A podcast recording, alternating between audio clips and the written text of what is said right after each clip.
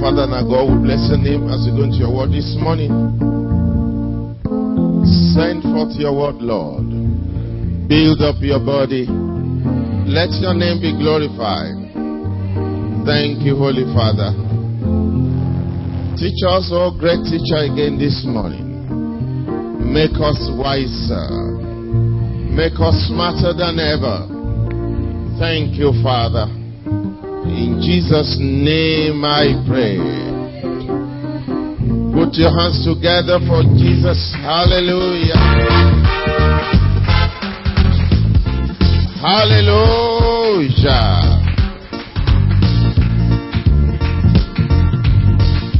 Amen and amen. You may be seated.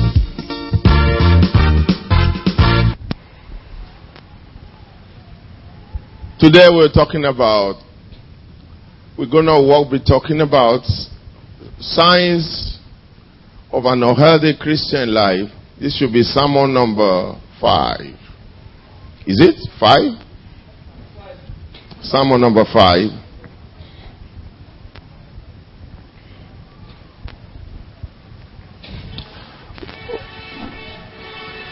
We have said lovelessness, a major sign of a Christian life that is not healthy.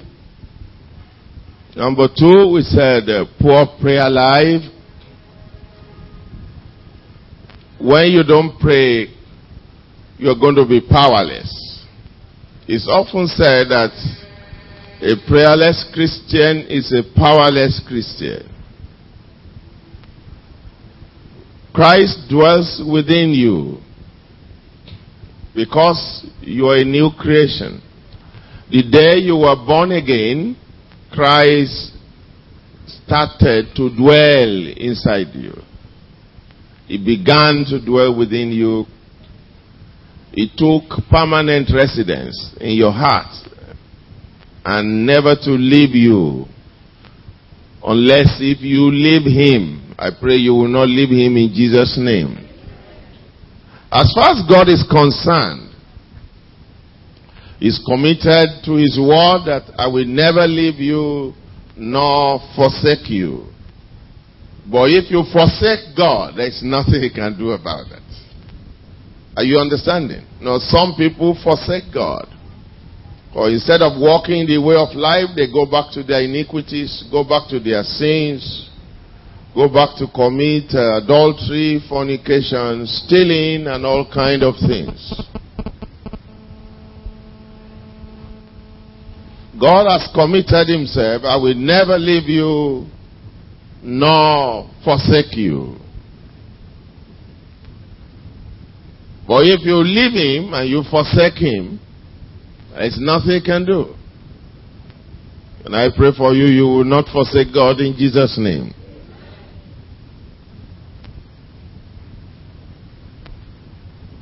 Mark 135. We have moved on to poor exercise in the Word of God, but I want to revert to one thing I was I remember I didn't talk about when I was talking about the sign of poor prayer life. What are we talking about? What is our subject? Signs of an unhealthy Christian life. Number one, we said lovelessness, not having the love of God. Number two, we said poor prayer life. We're already on number three, poor exercise in the Word of God. But I want to revert to poor prayer life. I want to say something about Mark 135.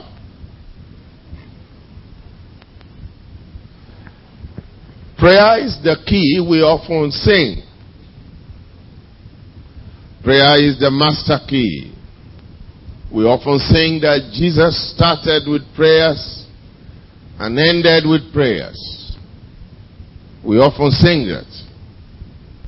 And we should act on it, not only sing it. Frequently, believers sing it. Prayer is the key. Prayer is the key. Prayer is the master key. Jesus started with prayers and ended with prayers. Prayer is the master key. Beloved, prayer is a master key indeed. It opens every door. It shuts also every door. Any door you don't want open, it can shut it. And any door you want open, it can open it. Prayers can bring healing, can bring deliverance. Prayer brings the power of God down into a man's or a woman's life who knows how to pray. Prayer is very, very important in the life of a believer. A prayerless Christian is a powerless Christian.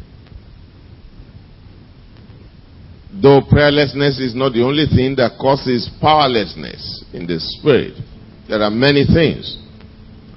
Sin will make you absolutely powerless in the realm of the spirit. You choose not to walk in obedience to God you choose to live the way you want. Even if you pray, you fast, the power of God will not flow in your life. But even when you are obedient now, what do I mean by obedient? When you obey conspicuous instructions like don't commit adultery, don't steal, don't shed anyone's blood, don't be a shedder of blood, don't hate your neighbor. Don't gossip about your neighbor. Don't be covetous. Don't be bitter. Don't hate anyone. Don't be stubborn against God or against constituted authority. I mean, constituted by God. Uh, sometimes earthly authorities go against God. So when they do so, if you obey them, you disobey God. Are you understanding? For example, when Pharaoh gave an instruction to the midwives that they should be killing every male child of the children of Israel while they were still in the land of Egypt in slavery, he told them, every male child, kill him. If he's female, leave him alive. They were scared of the children of Israel. They said they were getting too many. And uh, the concern of Pharaoh was if there is a war, they might join the enemies and kill them and uh, go away from their land. So Pharaoh said, they are getting too many. Every male child born, kill them. Then the midwives did not carry out that instruction. They refused. The Bible says God blessed them for disobeying. When you disobey a devilish instruction, are you understanding? You're on the side of God. But when government or legally or divinely constituted authority does not give satanic instruction, we are supposed to obey. Amen. So, why we talk about an obedient Christian obeying conspicuous laws, I don't commit uh, adultery, I don't steal, I don't do this, I don't do that. But when you get to the place of prayer, it may not be praying. Are you getting what I'm saying? It may not be an adulterer, it may not be a thief, may not be covetous of his neighbor's house. He may not hate anyone. But when you talk of prayer, he may not be there at all. He may be very lazy in prayer. And when we say prayerless Christian is a powerless Christian, we are talking about that kind of Christian who does many other things, right? But when it comes to prayer, he does not pray he will still be powerless. Though he will expect that I don't commit adultery, I don't steal, I pay my tithes, I give offering to God, I support evangelism by money, by physical presence. He might feel, well, without God, the power of God should be in his life. But when he gets to the place of prayer, he does not pray. The power will not flow. Not that there will be no power there at all, but will not flow the way it's supposed to flow. It will be a powerless Christian. So it's not enough to do every other thing right. I pay my tithes. I give to God. Are you paying attention there? I give to God. I do this. I do that. I go out for evangelism. I give money to support evangelism. But however, ask him, how long is your prayer time in the morning? He might say 15 minutes. How can you survive on 15 minutes prayer per day? It's like trying to survive on taking a spoon of rice per day. Can anybody survive on that? A spoon of rice per day. That will not be your portion in Jesus' name. You will eat in plenty. This year the Lord will bless you. You will eat in plenty and drink in plenty and bless the name of the Lord your God. In the name of Jesus Christ. Hallelujah.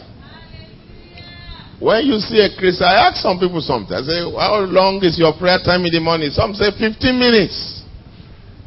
Some say 20 minutes. Some say 30 minutes. Some to cover up, they say, I don't time it. Abby? How can I tell you how long when I don't time it?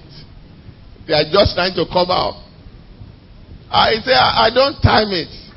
Then I will tell them, begin to time it. I want to know. I will ask you again. Hallelujah. You can't survive with a Christian life, uh, in your Christian life and your secular life, you can't survive by 15 minutes prayer per day, 30 minutes prayer per day. It's small. I have advised you consistently don't pray less than two hours per day. It may not be at a stretch. Maybe one hour in the morning, 30 minutes in the afternoon, 30 minutes in the night. I told you of Smith Wigglesworth, who, according to the story of his life, never prayed more than 30 minutes at a stretch, but always return to prayer after every other 30 minutes. He lived in prayer, literally, isn't it? I mean, by the time he has spent 12 hours in the day, he will have prayed for what? About six hours. He literally lived in prayers. Now, everybody can do that. He was a strong man of God, very powerful man of God. He's gone home long ago now. But, but then, don't let your prayer time be less than two hours per day. It's important. You need it. Prayer is what will make you strong and give you victory over the devil, over the devil's temptations of sin, and over every satanic weapon, over every attack of the forces of darkness. Christianity in Africa. Uh, well, Christianity needs prayer everywhere in the world. But environments that are more demonic, you need more prayers. In the epistle of John to the seven churches in Asia, there was a particular pastor that Christ sent a letter to through John, and Jesus said, I know where you are, where Satan's seat is. Do you remember? A team of men from uh, Kenneth Hagin's ministry, long ago, they came to Africa. It's been long ago now. Long ago, it should be up to 20 years ago.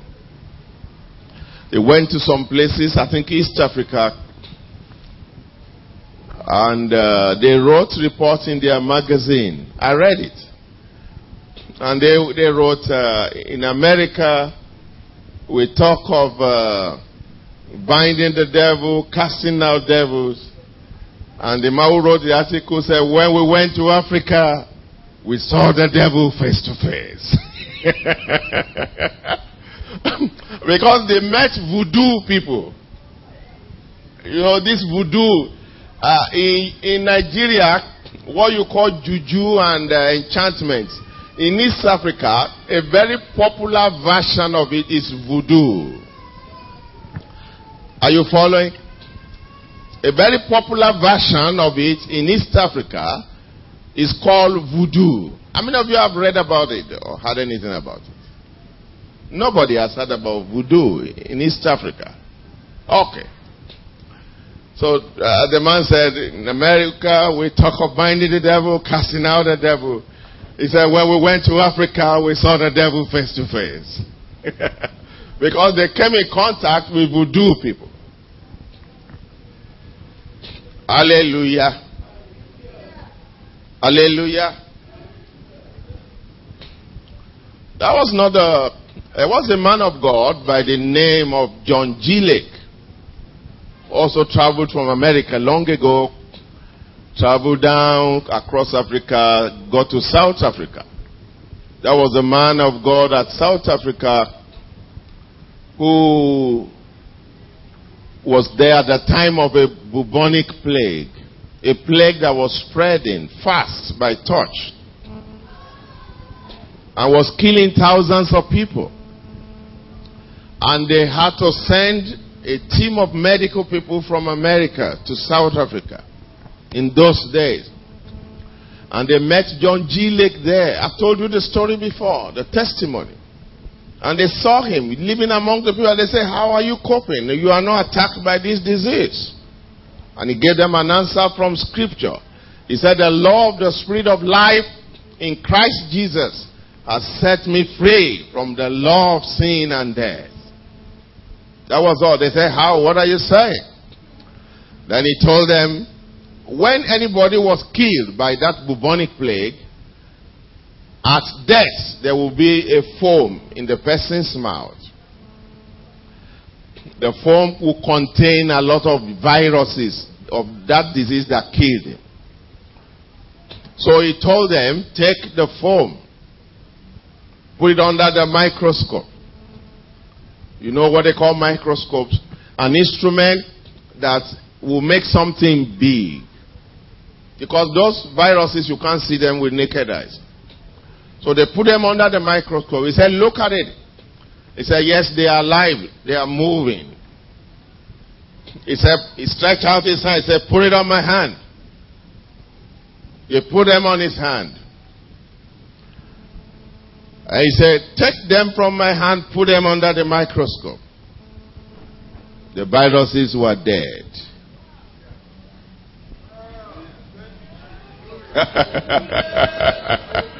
They were dead. There is a lot of power in the Word of God if you know how to activate it. You know how to activate it. This same John G. Met voodoo people in Africa. I think those were his early days, his earlier contacts with them. He didn't believe and there he said one of the chiefs was saying he will kill somebody far away by voodoo.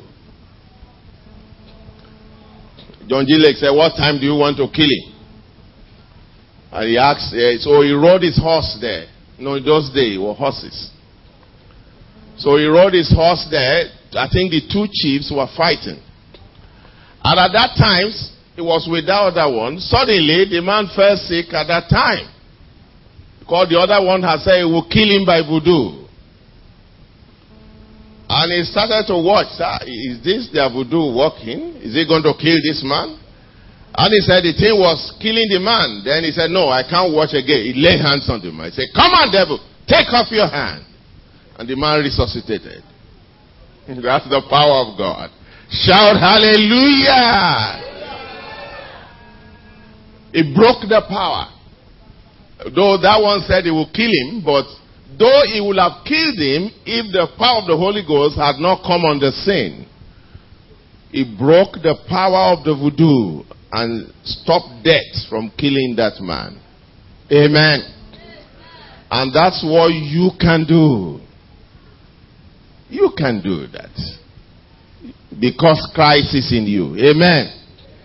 But it's not going to work on unless you are prayerful. Are you understanding? A prayerless person cannot have that flow in his life. Mark 135, I said I'll read it, I've not read it. Let's go there quickly. Let me move on.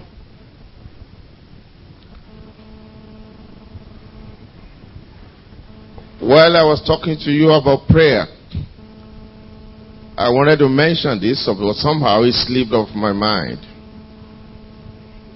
Mark chapter 1,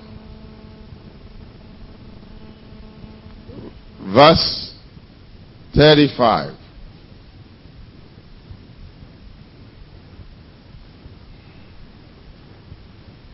Mark chapter 1, verse 35.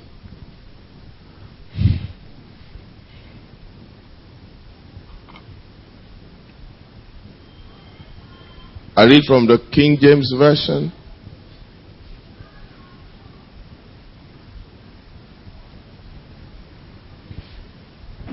And in the morning, rising up a great while before day, he went out and departed into a solitary place and there prayed. That's talking about Jesus Christ. And in the morning, I asked you last Sunday, when does morning begin? You all said 12 midnight, isn't it? Or 12 a.m. if you like. Yes, because if you check your phone, at that time it's going to write a.m., isn't it? Morning has started. And in the morning, that means sometime between 12 midnight or 12 a.m. and uh, 6 a.m. Because it says, a great while before day. Day begins when the sun is out in the sky. As long as the sun is not out, it's night. Isn't it? And in the morning, rising up a great while before day, he went out and departed into a solitary place and there pray. That was Jesus. That was his habit. He would rise a great while before day so as to have enough time to pray. You know, in the morning, the kind of crusades Jesus did, well, we, we call it, we, we call it crusade. We call it crusade, but then, uh, commonly, well, crusade is not a Bible word. The word we mean is uh, open air preaching of the Word of God. The open air preaching of the Word of God that Jesus did He did them in the daytime. In our time, we hold our crusades. I've told you in quote now. Commonly, crusade, when we say crusade, we're talking about open air preaching. But if you go to the dictionary, there are other meanings for crusade. We're not talking about those. We usually do our preaching in the night, isn't it? Jesus did his in the day. Because there was even no light to do it in the night. They didn't have the kind of light we have now, no electricity. How do you want to do a crusade in the a teaching in the night with uh, what kind of light are you going to do use? So his business was in the day. He will preach for a long time. Sometimes people will camp with him for three days. But in the night, I believe they will sleep. In the morning, they will resume again. And Jesus, so he will rise early in the morning to go and pray so that he could go to preaching business when it's daytime. You are not going to preaching business every day because you are not a preacher. You are going to your place of work. But you also need to rise early so that you can have enough time to pray. Amen. If Jesus rose early, then who are we not to rise early? If Jesus rose early, a great while before day, so that he could have enough time to pray.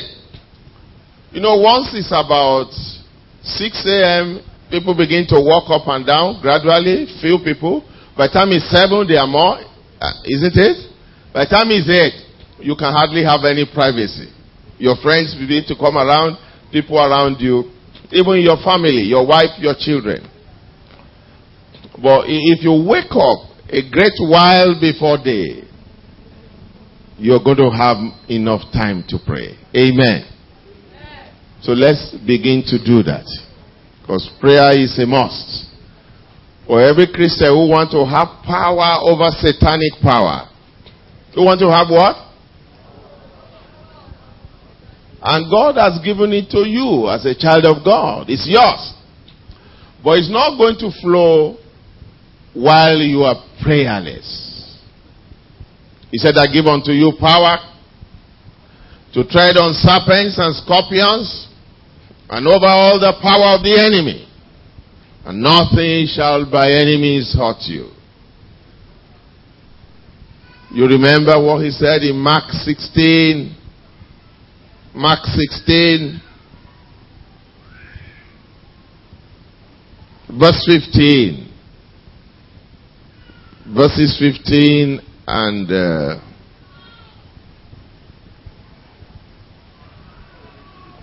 all right.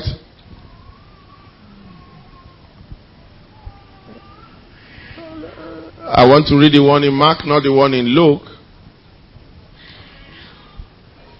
We'll go to Luke also, but let's read Mark first. Mark 16. Let's go to verse 17 straight away.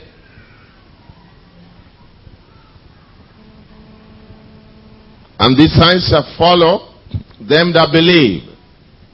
In my name they shall cast out devils. They shall speak with new tongues. Verse 18. They shall take up serpents. And if they drink any deadly thing, it shall not hurt them. They shall lay hands on the sick, and they shall recover. That will not happen if you are prayerless. Though it's given to you, it's your birthright, it's your blessing from the Lord. But if you remain a prayerless believer, the power to make these things happen will not flow in your life. These signs shall follow them that believe. In my name they shall cast out devils. They shall speak with new tongues. Someone may lay hands on you, may speak in tongues. But the power to cast out devils, to subdue satanic power, they shall take up serpents is talking about subduing satanic power. The power to lay hands on the sick for them to recover. All those will not flow. They may happen occasionally, but it won't really flow the way it should if you don't give yourself to prayer. Likewise, Luke, Luke chapter 10,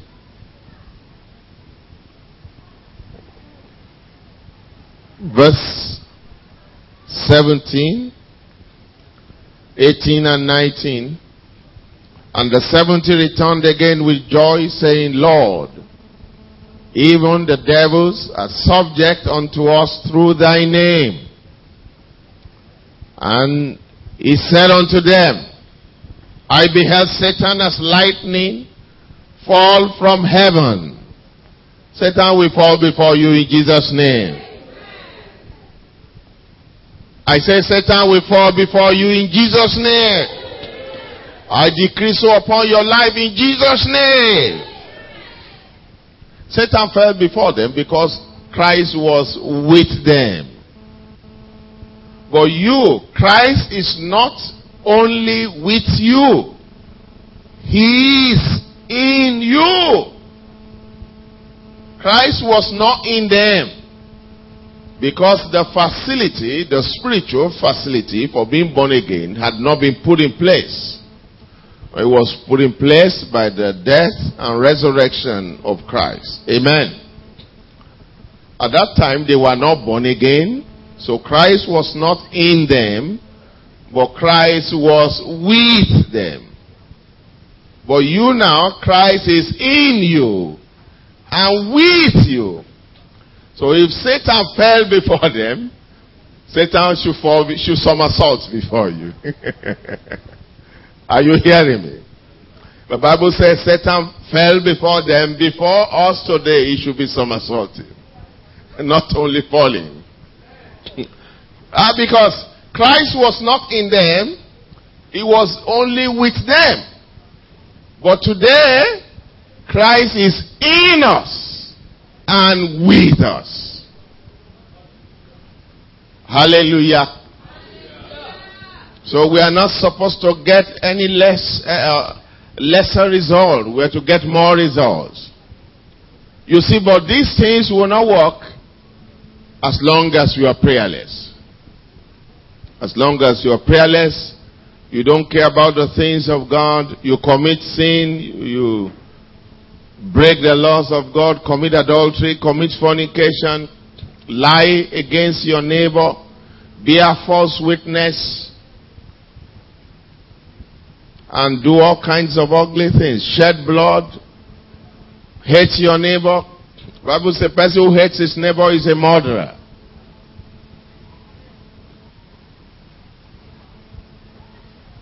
Verse 18. They sh- uh, okay. Verse 18. And he said unto them, I beheld Satan as lightning fall from heaven. Verse 19, Behold, I give unto you power to tread on serpents and scorpions and over all the power of the enemy, and nothing shall by enemies hurt you. Amen. I give unto you power to tread on serpents and scorpions and over all the power of the enemy, and nothing shall by any means hurt you. Stephanie. Period. It's done. Abi outside we say shikena, Abi. It's sealed. God has given it to you. Finished. He can't take it from you. But for that power to flow in your life, you must be prayerful. The power cannot flow while you remain prayerless. So this why I said to you is a great sickness in the Christian life of a person if he does not pray. When we say he does not pray, we, no, there is nobody who really doesn't pray at all. But we are saying he doesn't pray enough. Prayer must become your priority. It must become for you a task, a daily task that must be done. Hallelujah. All right, let's move on. Uh, let me go back now to, or go forward now to poor exercise in the Word of God. I didn't know I would spend so long a time on that. Thank God. Let's go on. So, lovelessness, signs of an unhealthy Christian life. Number one, lovelessness. Number two, poor prayer life. Number three, poor exercise in the Word of God.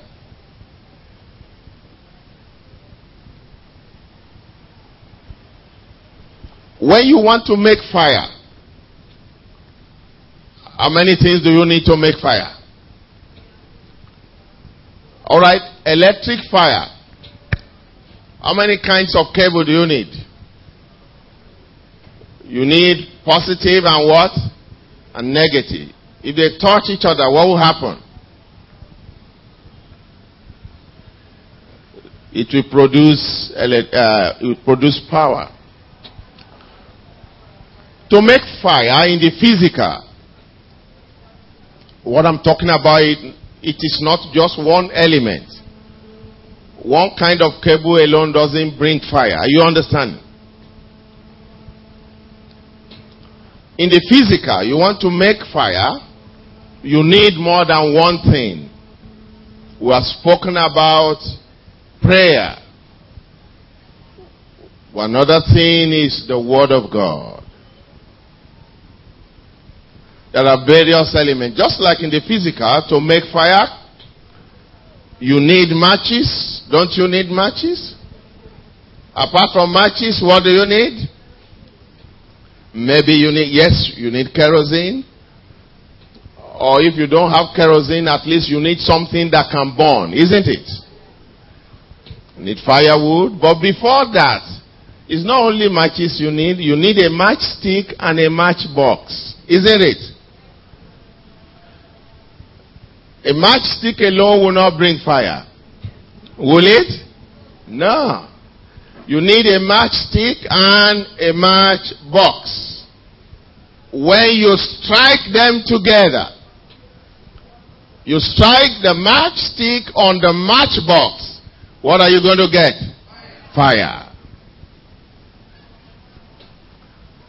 But the fire will not last if there is no firewood, isn't it? Are you getting it now?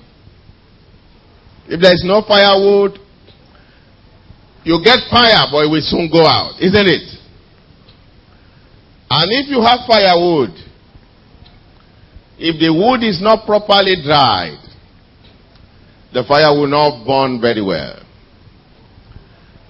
If you have firewood, it will burn. But if you add kerosene to your firewood, what's going to happen? It will burn very well. It will facilitate the burning.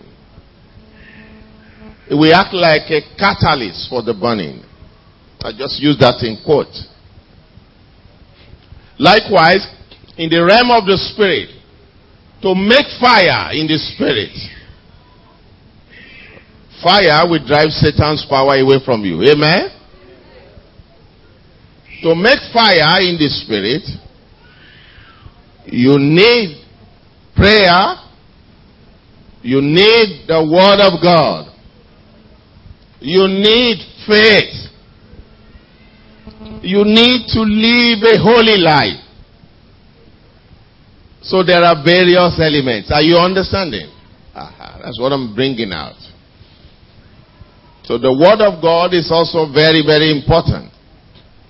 And when you do not exercise yourself in the Word of God, you are going to be weak also.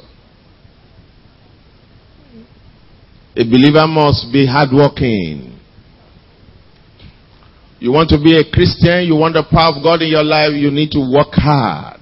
You work hard at your spiritual life. Hallelujah.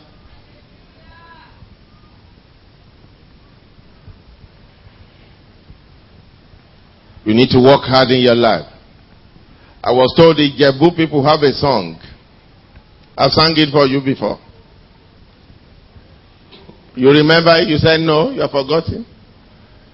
Ọ̀lẹ́ ṣe gbàgbọ́ ò ló pẹ̀yìn dá.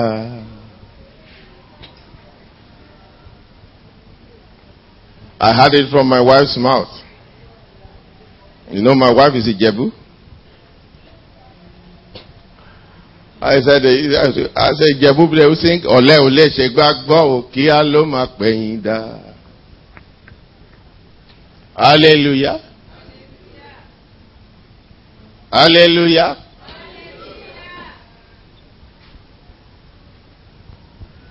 If you are lazy, you will not pray enough. Oh, let me interpret that song for you. Good, good, good, good. She didn't understand. The song says, a lazy person cannot be a true Christian. Cannot be a true Christian in the right way. He says he will soon turn back. Why? To be a true Christian, it calls for hard work. I just spoke to you about rising up early. Can lazy people rise early? Lazy people are still rolling on the bed by 6 a.m. Eh? It will still roll to left side. And change the gear. It will roll again. He's still sleeping. Lazy man. Lazy man, lazy woman. So a lazy person cannot be a strong Christian. Talk of reading the Bible. It's also work. Doesn't enjoy it. So a lazy person cannot be a true Christian. And if you are a sinner, you can't be a true Christian. I mean, if you continue to sin without repentance, a person who claims to be a believer and continues to commit sin against God, commit adultery, steal, uh, bear false witness, tell lies, dishonest in business, some people carry big Bible, but when you do business with them, that's when you know what type of people they are. They are going to church, their Bible can be very big. Do business with them. Say, uh, uh, this uh, uh 500,000 or 1 million, let's go and buy something. And tell him to be in charge. He will telling you stories. He has sold it, where's the money? Not because they have not repented from covetousness and they are unfaithful. As a child of God, in dealing with people in business, you must be faithful. Amen. Whether the person is there or not, you must not cheat him. His testimony about you should be that I trust that lady. I trust that man. He won't take a cupboard that is not his own or her own. That's the way people should testify about you. And when a believer leaves the way of righteousness, begins to do ugly things, the power of God cannot work in his life. Are you understanding? Sin is like leprosy in the life of a believer. I remember Ekiti people, they have a song too. iṣu bàjẹ́ lóko ìmàdú jẹ àgbàdo bàjẹ́ lóko ìmàdú ṣe màmá di bàjẹ́ bá mi ò Jésù. I had that one from my mother. Màmá di bàjẹ́ bá mi ò Olúwa long ago when I was a small boy. Màmá di bàjẹ́ bá mi ò Jésù. Iṣu bàjẹ́ lóko ìmàdú jẹ àgbàdo bàjẹ́ lóko ìmàdúse màmàdì bàjẹ́ bá mi ò Jésù. He said, Christ, don't let me deteriorate. Ìbàjẹ́ is when something becomes gangrenous, like it's corrupted, it's breeding worms. You understand? When you have yam tuber, you know, sometimes some part of it is eaten by some germs. What do you eat it? You cut it off. That's what the song says. Say, when yam is corrupted and it has grown, it has been eaten by germs. You say it's useless. You can't eat it. Can you eat it? What of corn? Can you take the one corrupted with uh, uh, with uh, all these uh, germs and uh, insects and go and cook it and eat it? No. That's what the song says. When yam is spoiled, you cannot eat it. When corn is spoiled, you cannot cook it to eat it. He said, Christ, Jesus, don't let me be corrupted. A believer who is corrupted is useless for God. Are you hearing what I'm saying? A believer who is corrupted is what? Useless for God. What is the corruption now? Sin. Just like a spoiled yam is useless. It won't go into your pot, isn't it? No matter how hungry a man is, give him spoiled yam. Will he go and cook it? You give him yam to buy half of it spoil. He will cut away that spoiled part, isn't it? Spoiled yam, you can cook it. Spoiled corn, you can cook it. Now, when a Christian's life is corrupted by sin, beloved, is as useless as the spoilt yam that you cut away. It will be cut away from the power, from the power of God. It will be cut away from the body of Christ. And the grace or graces, anyone you like, the blessings, the things that flow in the body will no longer get to that person. Are you understanding? The Lord will give us understanding. The Lord will give us understanding. The word, we are talking about the word of God. What has the word of God got to do with this? It is the word of God that prevents corruption. Amen. Say, thy word have I hid in my heart that I might not do what? Sin against you. The psalmist said it.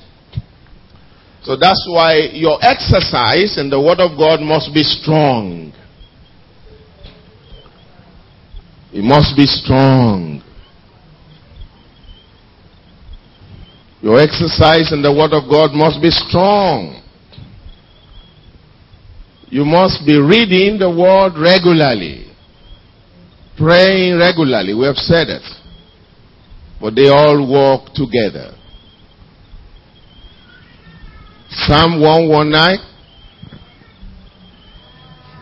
verse 11.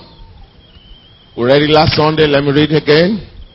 Thy word have I hid in my heart that I might not sin against thee. Thy word have I hid in my heart, that I might not sin against thee. It is your duty to exercise yourself in the word of God, to put the word in your heart. And then if you put the word in your heart, it will prevent you from sinning against God. For example, why did he say so? So that from the wall, from the lintel, as they look at it every day, it will be written in their minds. Are you understanding? That's where God wants to get at. So when you write the word in your heart, that's where you have hidden it in your heart. The word you have hidden or he, let's speak modern English, your word have I he, that's KJV. Modern English we say your word have I hidden in my heart. Hope, uh, let me read modern English so I don't confuse those of you who are students New, excuse me, New King James Version, Psalm 119 verse 11, your word I have hidden in my heart that I might not sin against you. When do you hide the word in your heart? When it is written in your heart. Psalm 37 verse 31. Psalm 37, verse 31. The law of his God is in his heart. Psalm 37, verse 31. The law of his God is in his heart. None of his steps shall slide.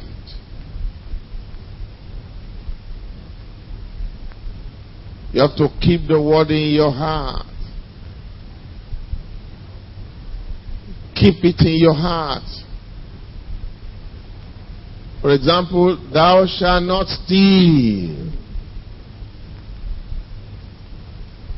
One of what we call the Ten Commandments. Thou shalt not steal. Thou shalt not kill.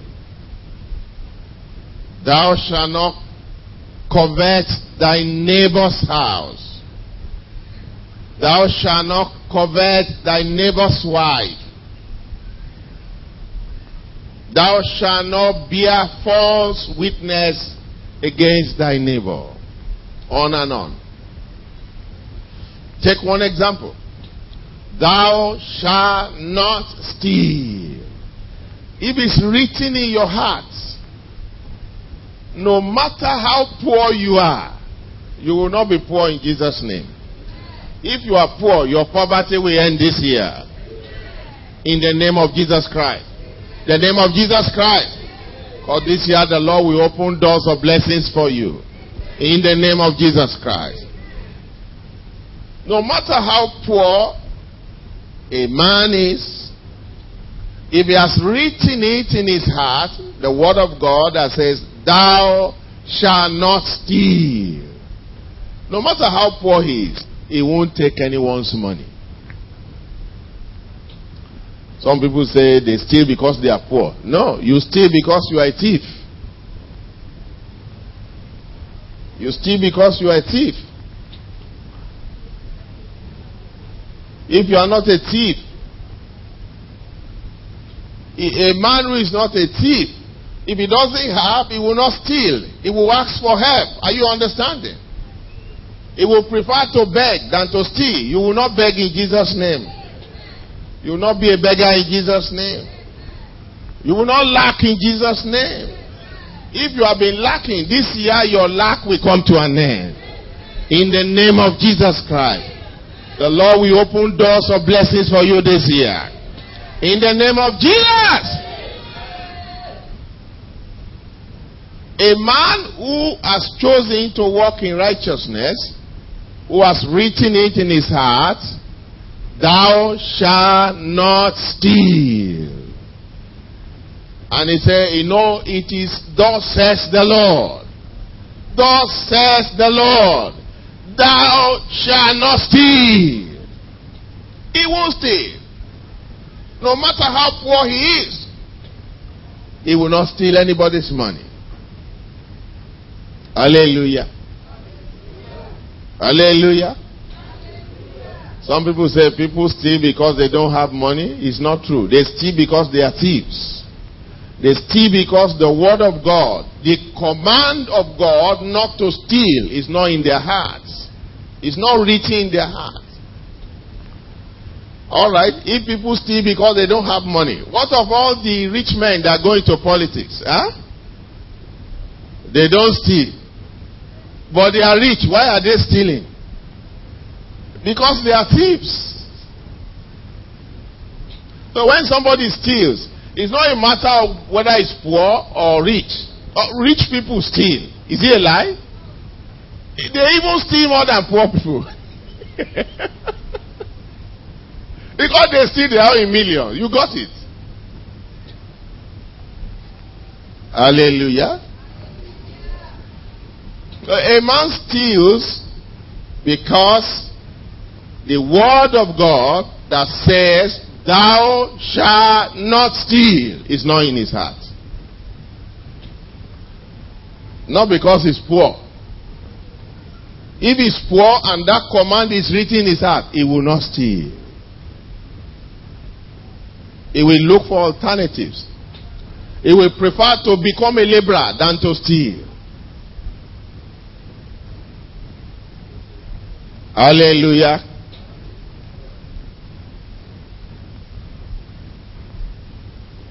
Tó bá ṣe ẹni jalè ó bọ́ ọmọ jẹ́ is it a lie? yes now ẹni bá jalè ó bọ́ ọmọ jẹ́ àbí yorùbá wí bẹ́ẹ̀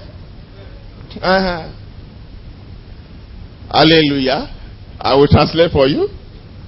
Yoruba people, they have an adage, they say, anyone who steals he has messed up himself as a child. He has done a horrible thing.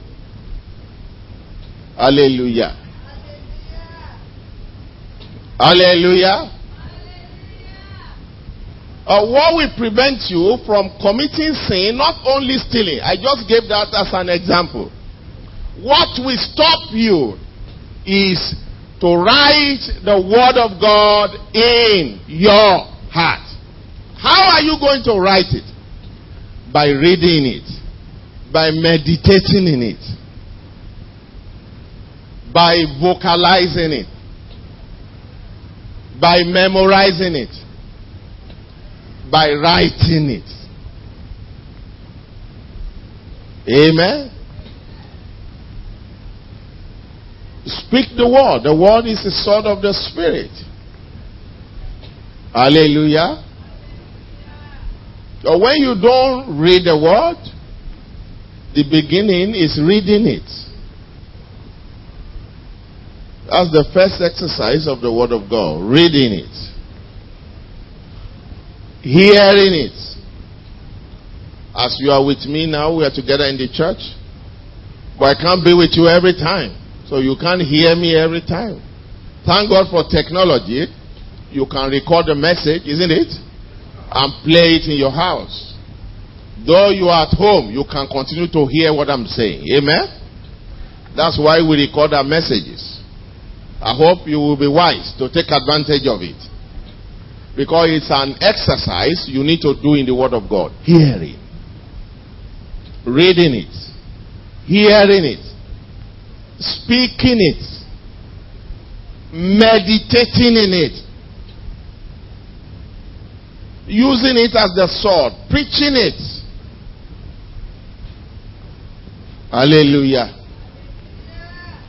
But when you don't even do the first exercise, the most fundamental is reading. When you don't do it, then how are you going to write the word in your heart? then how are you going to be able to overcome temptations? Thou shalt not commit adultery. If it's written in your heart, if another man's wife strip herself naked, you will not touch her. If that law is written in your heart, a naughty woman who is another man's wife comes to you when her husband has gone somewhere and strips herself naked, you won't touch her. Not because you love her husband, but because you love God and you fear God. You don't want to sin against God. For it is written in your heart as a command of God. Thou shalt not commit adultery. A sinner will say it's a chance. That's what they say in the world. I say, how can a woman walk to his house and be and be showing her nakedness and he will not touch her? He said, he will not sleep with her. He said it's a chance. How can he see a chance and not enjoy it or take advantage of it. But a child of God will not call it a chance. He will call it a snare. We'll call it what? A snare. A snare. What? That's right. We'll call it a snare.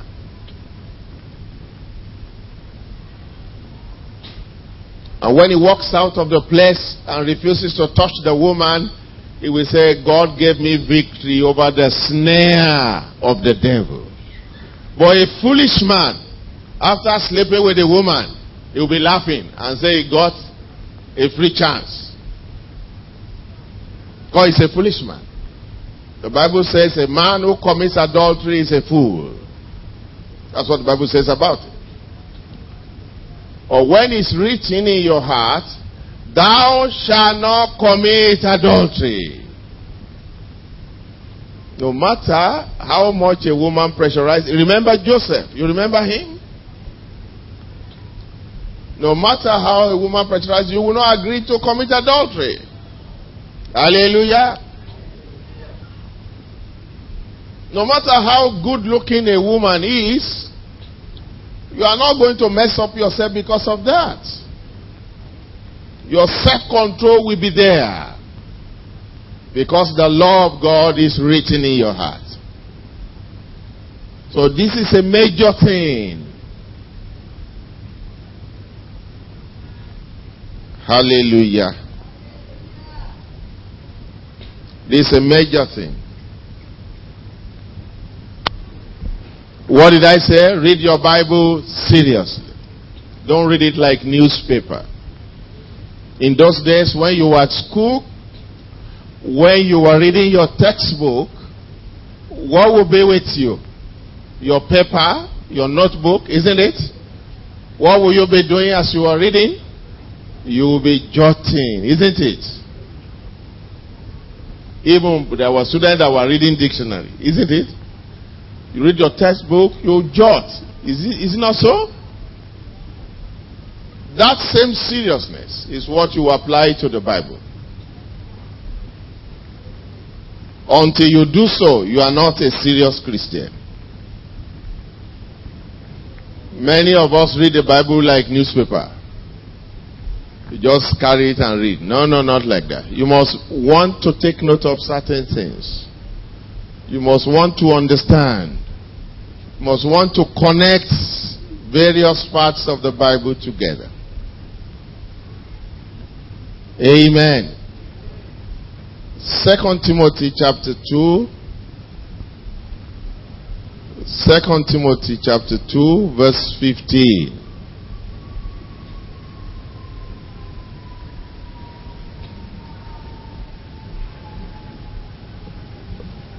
Second Timothy chapter 2 and the 15th verse. I read first of all from the KJV. Study to show thyself approved unto God, a workman that needed not to be ashamed. Study. What does it say? Study. To show thyself approved unto God. A workman that needed not to be ashamed. Rightly dividing the word of truth. Rightly dividing what? The word of truth. You must understand the word and be able to rightly divide the word rightly dividing the word of truth. That means you are able to dissect it. You are able to interpret it properly. You are able to understand that this law is applicable to this, this is applicable to this. You are not merely acquainted with the letter of the word, but you are acquainted with the spirit. The Bible says the letter killeth, but the spirit giveth life. Just reading the Bible and not understanding what the Spirit is saying will cause problems. It's the Spirit that gives life. The letter itself kills. It can mislead you. When your interpretation is wrong, it can mislead you from the right way, mess up your relationship with people, Hallelujah. I, told you some, uh, some time ago, for example, Jesus says, uh, when you are going to preach, salute, when they were going to preach, salute no man by the way, he said to the disciples when he sent them out, salute no man by the way. But does it mean they should close their eyes? And if anybody greeted them, they should not answer?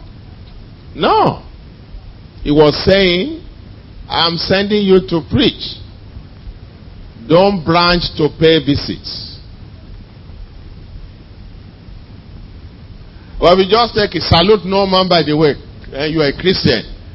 Once you carry your Bible. Uh, good, up, good morning, sir. Good morning, sir. Because you don't understand. You just look awkward uh, you create more problems because you won't be able to preach to that person. He will wonder what spirit is controlling you. He, he, he will wonder whether you get dumb sometimes. Huh? You say, what type of faith is this? Well, Jesus was saying they should not branch to pay visits. So study to show yourself approved. Work hard at it. A workman that can rightly divide the word of truth. Amen. You are not going to be able to rightly divide or explain the word of truth unless you study the word. Unless you do what? Study, study, study. Underline important things. Write them down. Make notes. Ask questions. Let's stop here this morning. Let's say, Lord, we thank you for the word we have had today. Grace to walk in the light of the word. Lord, pour upon my heart in the name of Jesus. Grace to walk in the light of the word of God.